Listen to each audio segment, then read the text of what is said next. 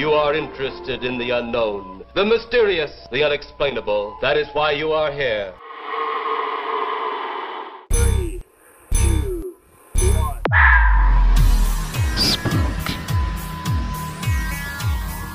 We are gathered here as advisors, as scientists.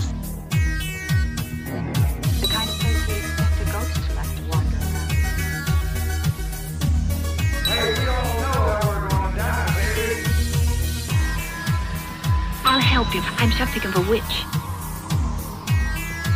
Welcome to Mission Spooky. I'm your fantastic host, JC. With me today, as per usual, the queen of everything herself, Kiki, and our local cryptid enthusiast, Cord. Kiki, do your job. Well, welcome back, JC. It's great to have you back. I've missed you. It is our privilege to welcome a distinguished guest to our podcast today. Joining us is an acclaimed author whose literary works delve into the historical and supernatural realms, captivating readers with tales that bridge the gap between the past and the present. Today, we have the honor of hosting the renowned Mark Nesbitt. A very warm welcome to you, sir. How are you doing today? Just fine, guys. So, for those of you who aren't aware, Mark is a former National Park Service ranger, an author, a tour guide, and a paranormal investigator. You have a lot going on, sir. Well, yeah, it's it's uh, uh, keeps me busy, especially the the writing part of it. That's mostly what I'm doing now. I'm uh, you know my park ranger days are long over, but uh, my heart's still in Gettysburg, and um, and what I learned as a park ranger still serves me well because um, the way I write my ghost stories and the way I uh, uh, have designed our our tours, our ghost tours, is that I do, you know, we have the hi- history first, tell the history of the site, and then tell the ghost stories associated with it. And that's the way I write the stories as well, mainly because I think it's kind of goofy to not tell the history of the site. It doesn't make any sense. It's just like somebody jumping out of the bushes in the middle of the, you know, when you're walking down a street in the middle of the night and yelling boo, scares you for about two seconds. And you realize it's your idiot brother in law, and you're like, you're not scared anymore. So, It's a very specific example. yeah, well, yeah, it's happened to a number of people, I'm sure. That's why you need the uh, the history of the site, I think, just to give you a little background and to give you a reason why it could be haunted. Now, that was the one of the reasons that I really wanted to have you on after reading several of your books too and uh, listening to some other interviews that you and I definitely share that in common is that even on this podcast, we always talk about the history around an event or a place. And, you know, there's been quite a few times when we've debunked a ghost story because, well, the things didn't actually happen. So it, it becomes more of an urban legend than you know an actual is it is it a paranormal event type thing? So i like that. I like that you're you have to know about the area and uh you know make sure that things actually happen too. The nature of ghost stories, I mean, it, it, it's it's folklore uh, for the most part, and for the most part, it's an oral history. You know, so when it starts getting passed around, the the stories evolve, and um, that's why I, I always tell my guys at the beginning of a season, go over the stories again. You know, before you take anybody out, because you need to get you know get the stories correct and the and the facts correct. Because I know it happened to me um, when I was a park ranger. You you figure, well, I did this all last year. I to know these stories, and you start to tell the story, and you're like, oh wow, was that a brigade or was that a regiment? Hmm. And you, you tell it, and about a week later, you find out that you're wrong in telling it. So you have to go back to the beginning and read all the stories again, which is important, you know. But in uh, paranormal, in ghost stories, I mean, it is kind of a segment of history because folklore is part of history. The- history, especially like at Gettysburg, gives people who are interested in doing investigations some ammunition, no pun intended, because it was a battle. But the, uh, for example, if you want to do EVP, which is the electronic voice phenomenon, try and get some of that, you can go to one of the monuments and you can see the list of the wounded, the names of the wounded. You can see the names of the ones that were killed. And so you have someone to talk to, basically, if you're attempting to get, say, EVP or the like. And um, so I think that's a that's that's pretty important to have. There's no excuse Gettysburg. You have the history right there. It's out on the street. It's out on the battlefield. It's on the monuments. And so there's really no excuse for not not using the history uh, that's right there in front of you. i did have a question related to when you were a park ranger did you ever have an experience like a paranormal type experience that got you into that investigation part? Was that something that happened separately? Was it just, you know, or did you have a personal experience while you were a park ranger that led to that? Like, what was the timeline? Yeah, tell us your spooky stories.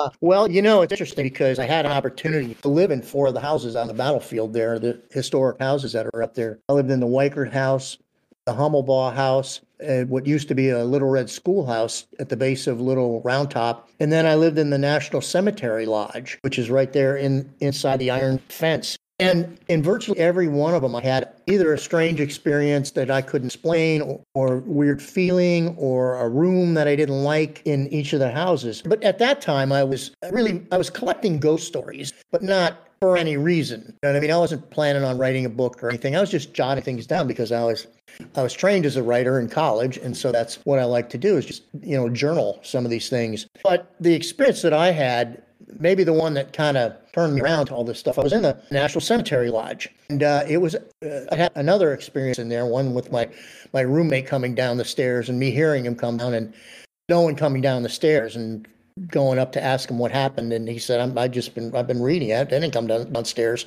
So footsteps I heard, but the event that really caught me was uh, I was it was the middle of the afternoon, and I was alone in the house. And I just finished lunch. I was taking my dishes out to the kitchen, and all of a sudden, I heard distinctly it was a baby crying or, or a child crying. Okay. I stopped. I was like, what in the heck was that? You know, you have an experience that you can't explain. You, need to try and say, you have to, have, you trying to say, well, wait a minute, was that the pipes squeaking or was that? No, no, no, no. I've never heard that before. Was it the house settling? Come on, this house has been here for 150 years. No, wasn't that. And finished washing my dishes, which is kind of a paranormal experience for me back then, anyhow. You know, but um, I uh, I uh, I mentioned it actually. I mentioned it to in the coffee room a couple days later, and some of my colleagues said, "You need to talk to such and such who lived there before you." Well, I looked her up, and uh, she because she lived there with her family, and I asked her if she had heard any strange things like children crying or anything like that. She says, "Yeah." She'd heard it a number of times. And matter of fact, one time she started heading up the stairs to, to take care of her baby, and then she realized, wait, I don't have a baby here anymore. He's in school. He's in second grade. So, you know, it, it kind of, you know, it was in the back of my mind. Then one day, for some reason, I guess I was just walking up the street there, Baltimore Street, and I realized that the homestead, the Soldiers Orphans Home, was just a couple doors down Baltimore Street from the National Cemetery Lodge. And I remembered the story of the second matron there, who was Mrs. Carmichael, who was very nasty, and she used to do things to punish the children that was just a little bit shy of torture and make cry and things like that. I'm, I'm thinking, wait a minute now, what's going on? Is this what I heard? You know, a remnant of, of one of the children being being hurt or being punished. So that's when I guess it all kind of started started to fall together that you know, there it's not just a weird noise that I heard, but it was something that was connected to the history of the site. And so I continued to collect these stories, and finally, uh, it took about ten years. Finally, I, I, I, collected enough. I thought I had enough for a book, and I approached the publisher, and and he said, "Good, give it a start." And and I did, and that's where the first ghost book came from, Ghosts of Gettysburg. Um, shortly after that book came out, didn't want the book to be too long, so I got other stories that I I uh, saved. And, and when I was writing the second book, but shortly after the first book came out, I started getting letters, phone calls, faxes. That's back in the day when we had faxes from people who said, here's what happened to me at Gettysburg. I didn't want to tell anybody because I didn't want them to think I was crazy, but I see other people have had experiences. Here's what happened to me. And I still get letters and people coming up to me when I'm autographing books saying, I have something to tell you. So, you know, the, the stories, I mean, things keep happening out there on the battlefield. But the one thing that happened to me that kind of was the genesis of all this happened there in the National Cemetery Lodge. Were you just a park ranger in Gettysburg? Did you work anywhere else besides that? Well, no, I just Gettysburg. But it was interesting because I did apply for a split position, which would have been summer in Gettysburg, winter down in the Everglades, down on a boat, oh. you know, yeah. And if I'd gotten that position there, I can almost guarantee there'd be no ghost books, no ghost tours, no cottage industry in Gettysburg uh, about ghost stories and ghost ghostly lore. I would have, no, I'd still be on that job, you know, going back and forth, Gettysburg in the summer and uh, the Everglades in the winter. But somebody else had a plan for me, apparently.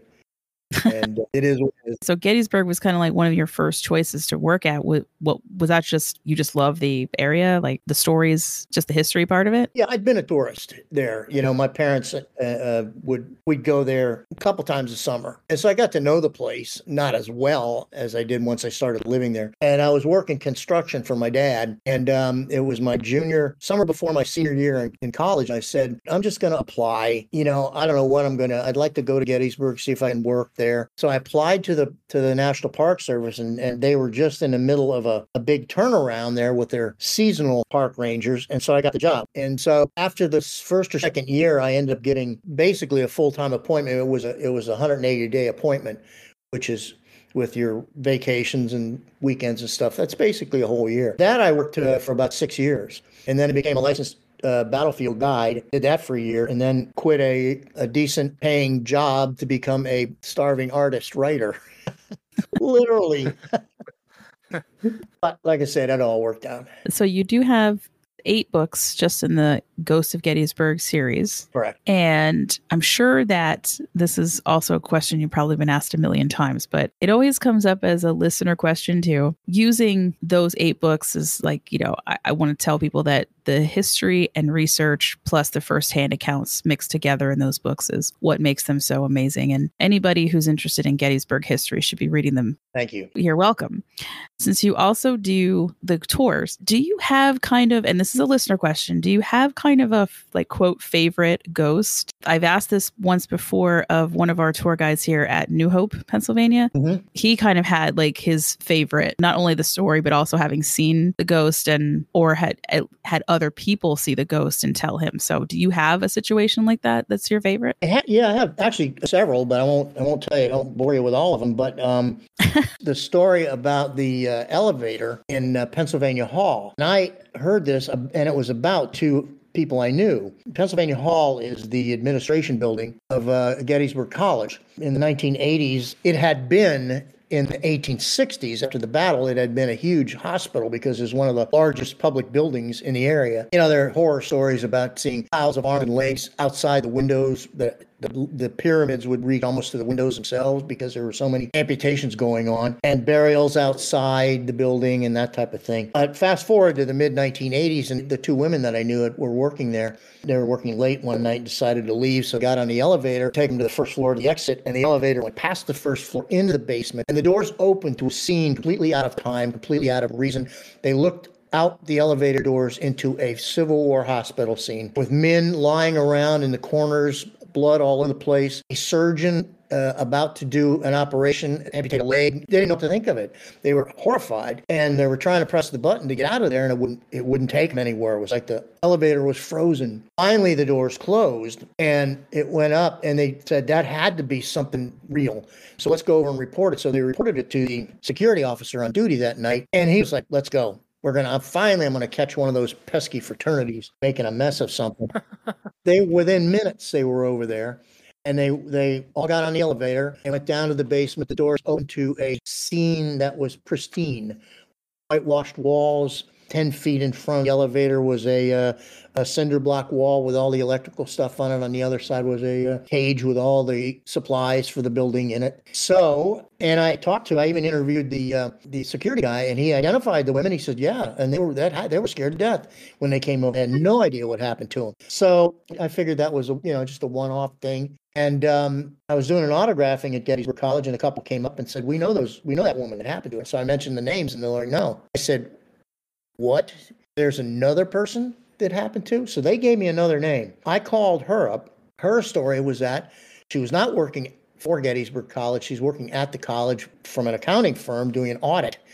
And they asked her to go down the cars and get some paperwork. She got in the elevator, went down, the doors opened, and the same scene. And she described it virtually the same way these women did. And I called her up and interviewed her, and she was like, you know, it was she couldn't understand it. She didn't, she didn't know what happened to her. So um, that's a second event that that happened. That's one of my first stories. The other one, of course, is the Blue Boy, the famous Blue Boy that they see all the time, because we have two or three accounts of him, including one from our one of our guides. Yeah, those are some of my favorite stories, but not they didn't exactly happen to me. So I know that elevator story is crazy. I okay, like can you imagine you're just going in to like do an audit and then that Right. happens?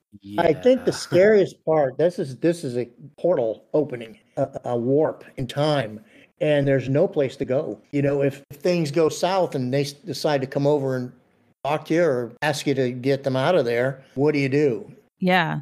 That is something that Ghost Story Guys podcast, who we're also kind of like, you know, podcast buddies with, they talk a Mhm. lot about these experiences where people have sort of a time slip. And like one great story was a diner, very similar to that, where they were just a couple, they go to this diner. The diner is like all of a sudden it seems like it's they're in the 1960s. And the question then is always, well, what if we hadn't decided to leave when we did? Mm.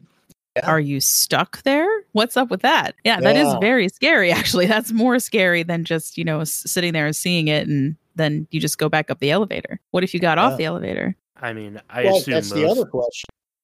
Yeah. I Yeah. assume most people would just be hitting on that close door button, please. Close door Oh, button. yeah. please close the door, please. I'd grab a saw and start giving amputations, Of helping course you would, however I could. Jeez. If you're gonna be somewhere, at least try to be useful. You know. I was That's- going to say that's- that's you helping, right? yeah. oh my god. I was looking into your tours, as I've said earlier, and you've said too that you have your own tours. I thought this was actually interesting too, is that you have done narration for some self guided tours, one in Savannah, Georgia, and then Fredericksburg, Virginia. So outside of Gettysburg. Right. Okay, this this is kind of a, a little side note for those Patreon supporters who've been listening. We do some states just for Patreon. And one time we were just going to do Georgia and and realized that we pretty much were just in Savannah because Savannah is so oh. crazy.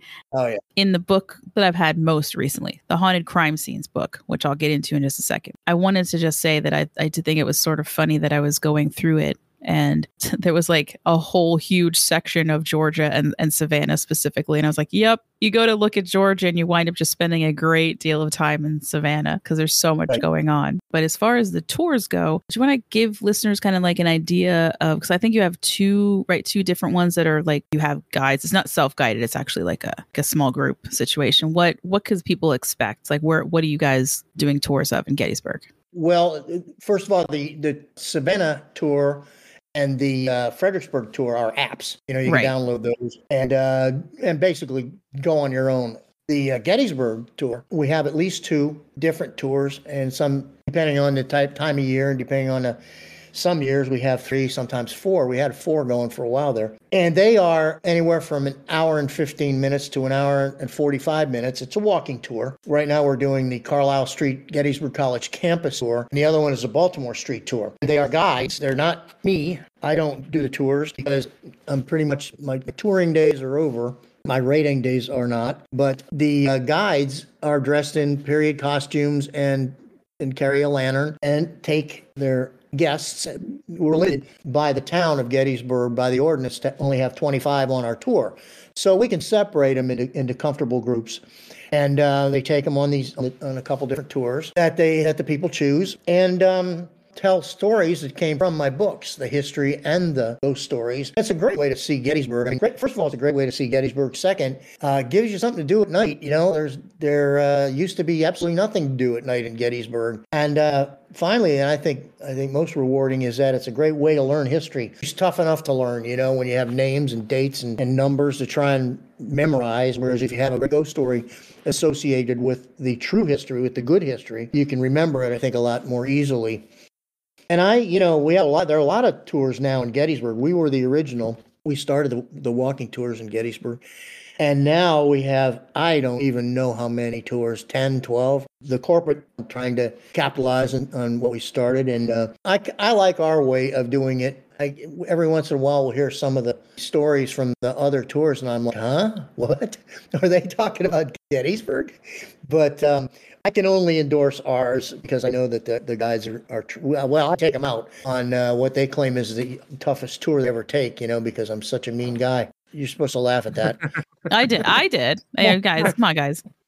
yeah, no, you know, it's just it's just a tune-up. Them, you know, to to um, uh, Make sure, yeah, my name's on the sign, so I have to kinda have a little bit of input um, just to make sure that they're be, going to be able to do a good job. So those are our tours, and um, that's how we do it in Gettysburg. The Savannah and the Fredericksburg, uh, Virginia one, I will also have links for almost all of this stuff too in the show notes, but we'll definitely link into Mark's website for you guys if you want to go check that out. And if you're planning on going to Gettysburg anytime soon, obviously pick Mark's tour. Oh, Yes, please. so going back to the book that I read more recently, most listeners, y'all know by now that I was studying possibly to do forensics, but then decided that osteology was more my way to go. But I'm always fascinated by crime scenes in general. And so when I got haunted crime scenes, I actually it was bi- pretty much the, the three words together haunted crime scene bought. Okay. So I start reading it and then realize this is actually book two of a series. So I don't suggest that you read that one first, listeners. Go go buy Blood and Ghosts first, and that's with Kat, Katherine Ramsdale and Mark co-wrote that together. And uh, one of the reasons that I like this book is because Katherine also goes into some some of the more skeptical, you know, parts of it too, especially the ghost photographs, which we just recently did a little bit talking about ghost photographs and how they can be manipulated, and you have to be really careful she also takes kind of a Watson and Holmes approach to everything. And I'm a huge Conan Doyle fan, so I love that too. But my question on this was how the heck did you wind up hooking up with uh, Katherine on this? Because, uh, and for those who also don't know, she's a uh, forensic psychologist and she teaches currently at DeSales University down here in Lehigh Valley. A friend of mine, Rick Fisher, said that Katherine Ramsland was going to be at a, uh, a, a guest speaker along with me. And I said, well, okay. And I didn't really know her at the time. So when I met her, we talked for a while, and, and uh, she uh, was interested in doing a book on ghosts. Obviously, one of the places she wanted to go was Gettysburg. So she knew that I had the tours, so we got together when she when she came out there. We actually we spent a couple days going around the battlefield. I wasn't really doing any investigations at the time. That was a couple um, couple years later when I started that. But it kind of started with Katherine she said, "Have you ever heard of this EVP stuff?" I said, "Well, yeah, but I've never done it." She said, "Well, let's let's go out and do it tonight." I said, "Okay." So we went out to the famous or infamous triangular field, pitch black. Okay, there's no one out there. She had um, one of these DR60s. You know, is now going for three thousand dollars on eBay. It's the, uh, the original EVP recorder. Yeah. And uh, so we went out there, and she said, "Let's try and get some EVP." And I had written a book called 35 Days to Gettysburg, strict history, two unpublished diaries, one Union, one Confederate, and they both fought near this triangular field. So I uh, had a list of the names of the individuals who fought and, and died out there from the, the 15th Georgia, which was the Confederate unit that is in the book. And so we started asking questions of these guys. We called them to attention and uh, started asking questions. And, and in dead silence out there. We started getting, you know, when you played played it back, you didn't hear it live, but when you played the recorder back, you started getting what sounded like very military answers, like uh, "sir," you know, "yes, sir," that type of thing. Present, you know, that type of thing. So uh, that was really what, what got me hooked on um, wanting to do more investigations. But Katherine and I became pretty good friends with a, with a lot of mutual respect. We I started inviting her. Then we used to have real big deals at Halloween where I'd um, invite half a dozen authors, and you know, it was dress up. It's Halloween, and, and so we had people there. it was really a lot of fun, and Katherine came at least once or twice to, to autograph there. And then she had the, uh, this idea that she wanted to do something on haunted crime scenes because there are obviously haunted crime scenes. The uh, there was one, as a matter of fact, in Bethlehem, the um, uh, Bethlehem Hotel that she'd always heard Yep. about, and she wrote about ghosts of the Lehigh Valley, you know that area, and so she has her own book on on ghost stories. And then Savannah was one of them because Savannah, my goodness, a lot of crime in Savannah. you know, it's it, but at any rate, so that was actually, and we actually did a a mini investigation there uh, in the room where, uh, and I can't recall the name, but the gentleman was Uh, they called it suicide, but he was shot twice and was was they called suicide because he was leaning up against the door when they went to go in there. Uh, they had to push it against his body, so they just assumed it was suicide. But and Katherine said, yeah, you know, there are situations where you know some people have to shoot themselves twice. We get some EVP, and sure enough, we got some. We connected with with with the guy, and I I asked him. I said, did you commit suicide here? And it was very muffled, but you heard a two syllable word, and both syllables ended in er. In other words, we interpret it to mean murder. I think kind of like the genesis in her mind of you know what could be done with the with the crime scenes. You could investigate them, and that's what the basis of the bo- both the books are. It's it's kind of like true crime meets ghost hunters. The information, once again, the historic information provided by Katherine is about the murders uh, or the crimes is, there, and then I supply kind of like hints and tips on, on how to investigate those particular crimes. Well, the book is awesome. And uh, yes, I, I just realized uh, I I said Katherine Ramsdale like four times now. It is Ramsland. And um, hey, my UK listeners, all I have to say is um, I guess I've been listening to Aaron Ramsdale from uh, Arsenal playing football, and I have Ramsdale on the mind. There's a rumor that he's going to leave, but anyway, completely unrelated. Um, yeah, so superimpose that. Wow, my brain works in strange ways. Um, Wow, Kiki, what a failure! I know, I know, I'm a total failure. and I'm the producer. I'm supposed to know. I was like, wait, it's Katherine Ramsland. Why am I saying Rams? Oh, geez. Okay, never mind. But anyway, yeah, Katherine, she's awesome.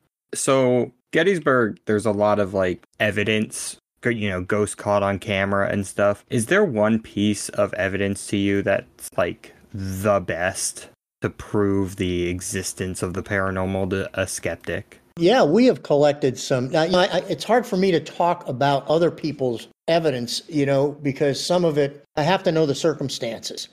Uh, Mhm. For example, we think that one of the uh, the shots of a soldier walking around uh, is actually a, a- believe it or not, a drop of water on the uh, windshield because it was taken inside a car. You know, taking pictures out through a window is not the best way to try and get evidence. But we have, uh, I have a couple of different uh, pieces of evidence. Of course, there's all the the audio evidence that I've collected over the years, which, would be the EVP. But at the at the Cashtown Inn, which was is about seven miles west of Gettysburg, is about three quarters of the Confederate Army filtered through Cashtown and went past that. It became a headquarters. Robert E. Lee stopped there for a while, and we were we did a lot of investigating out there, and um, including getting a, s- a soldier. I was told there's a soldier in the basement from the south, and his name is Andrew. And I said, well, let me talk to him. So I asked, where are you from, Andrew?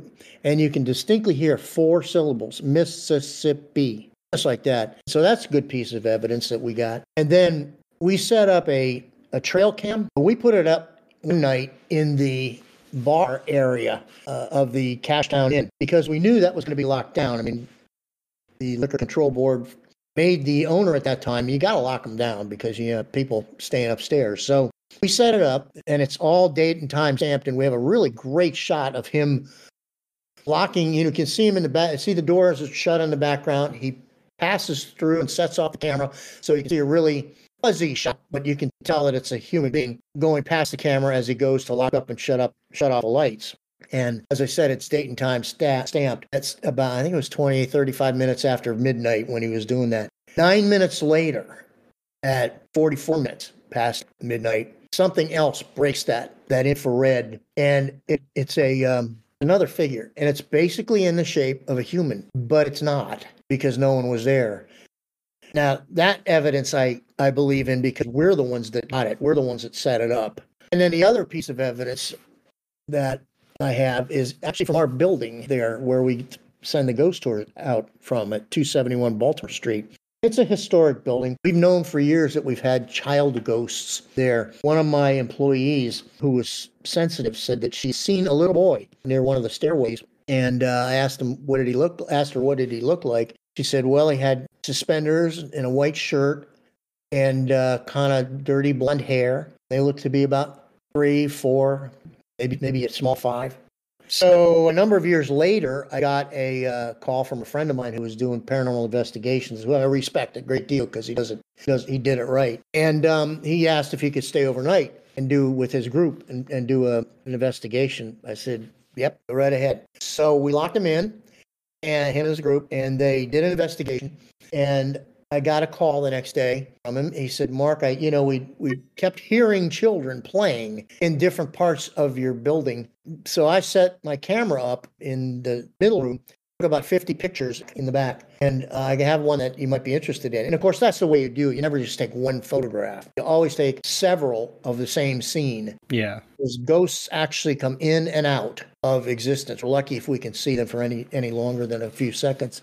At any rate, he got a picture of a child in that back room, and he, uh, the child, you can see he's wearing suspenders. He's got a white shirt, and he's and he's got like dirty blonde hair, and it's really, I mean, that I know once again because it was in my building, which I, you know, which I can lock down, which I did, and um, that. Uh, that's pretty remarkable. So yes, there is some evidence that I've seen that uh, definitely makes me believe. I mean, not that I need all kinds of a whole lot of evidence because I've had so much in my in my experiences, but these two things are pretty pretty um, unimpeachable. Do you have a favorite part of the historical aspect that you like to talk about in particular?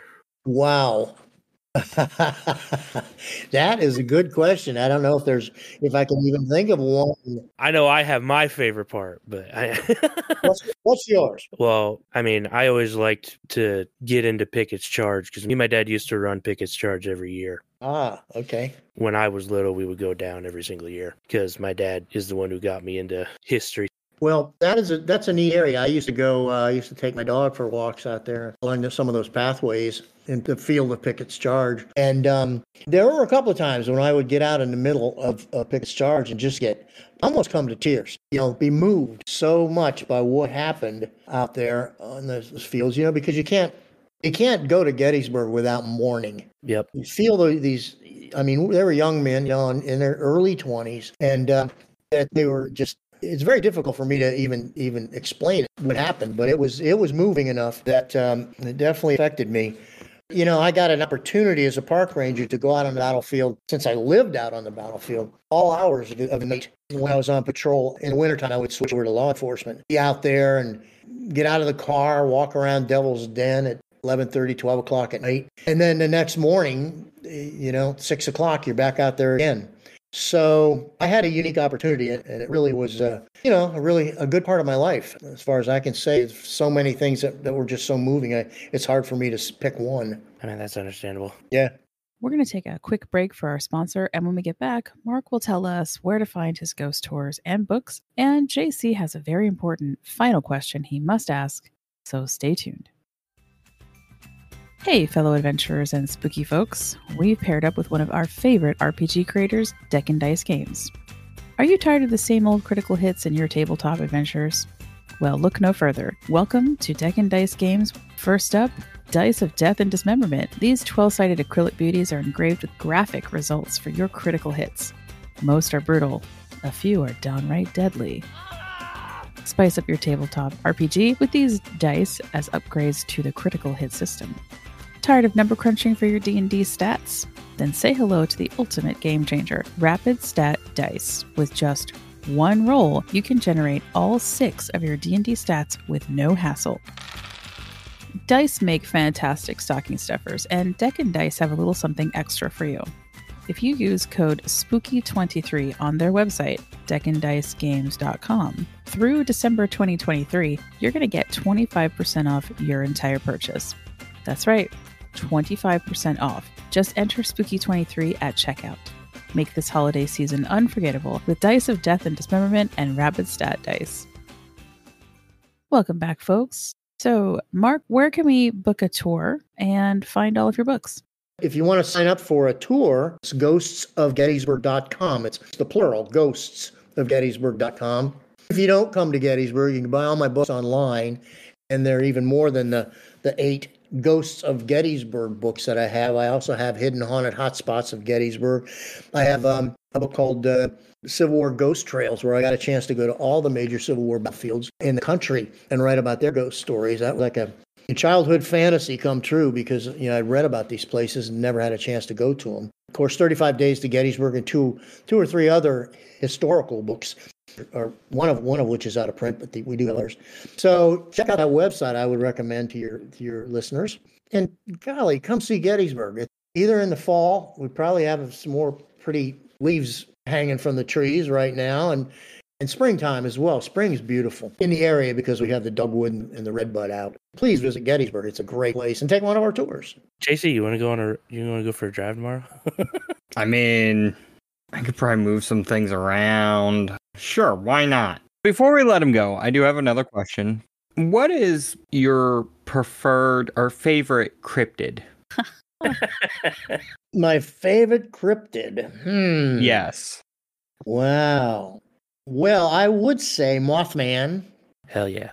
but we have a couple of cryptids, and there are a lot of Bigfoot sightings in Pennsylvania.